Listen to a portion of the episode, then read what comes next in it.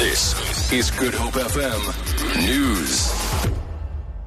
Good afternoon. Western Cape traffic authorities have arrested 17 people at various roadblocks across the province.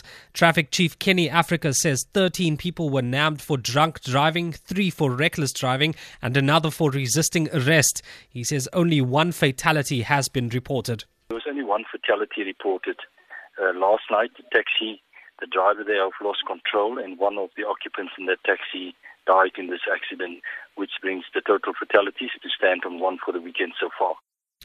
The Independent Police Investigation Directorate says it has begun probing into the allegations of police brutality in Kempton Park, where one man died.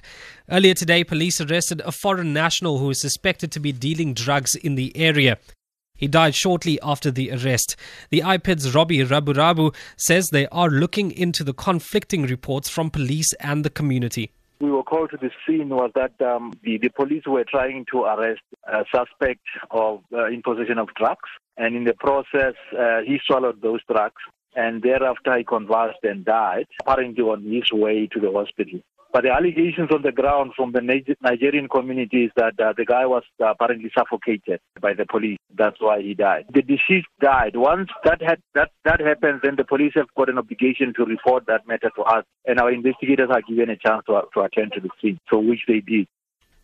Conservationist Braam Malherbe says government should start serious talks with Asian countries on the dangers caused by rhino poaching in South Africa. People in eastern countries are major buyers of rhino horn.